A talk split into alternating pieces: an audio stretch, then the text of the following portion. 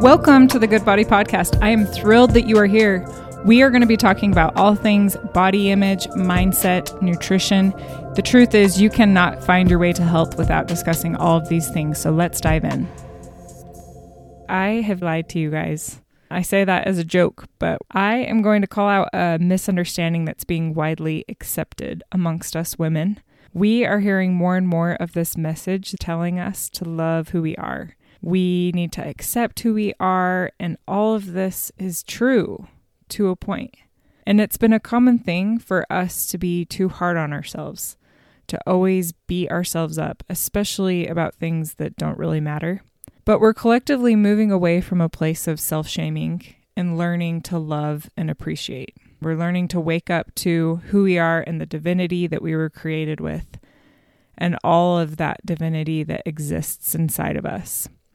This worth that we have is untampered and it doesn't change. And we're divine humans that have this incredible experience to be here at the same time as each other and to have these bodies that carry us throughout this life.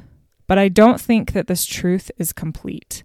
And I believe that what I'm going to share with you is something that can coexist at the same time as this previous truth. It can complete the belief and the thought of loving who we are, because love is the foundation. But I think that we can all agree that there are times that we can level up. There are things that we are doing that we know better than to be doing them. We are wise. We are lucky to know that whatever it is we may be doing is harmful or not helping us. And we continue to do it. And I believe that we know we are divine, worthy humans, and we can be way better than we are. The statement of you are perfect the way you are is simply not true. We are not here to stay the same. It is not in our DNA and it never has been. We have always been seeking something better and some way to refine ourselves, to make our lives better. And our lives have become so much more better, so much more comfortable.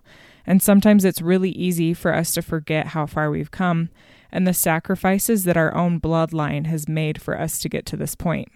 We didn't come this far to only come this far, and each generation should be getting better, and the next better, and the next better. That's the point turning our pain into purpose and making something of it. And I'm not saying this for you to give me a list a mile long of the things that you shouldn't be doing. Start with one small, seemingly simple thing and you replace it with something better. Do you spend endless minutes scrolling your phone while you lay in bed, either at morning or night? While you should be getting up for the day or going to bed. You know you can do better, and you can, and you can give yourself grace, forgive yourself, and change. Do you talk yourself out of working out to watch another episode of whatever show you're watching?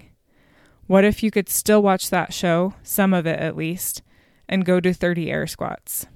Give yourself grace. You know you can do better. You want to do better. So do better. Let that feeling that you'll have afterwards drive you, not the feeling that you currently have. When we let our current feelings drive what we do, we usually stay stuck.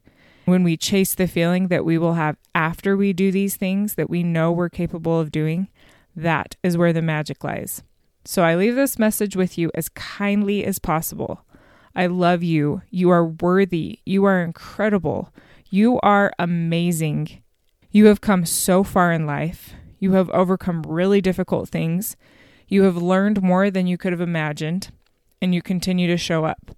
You continue to learn because there's something inside of you that knows you are capable of more refinement.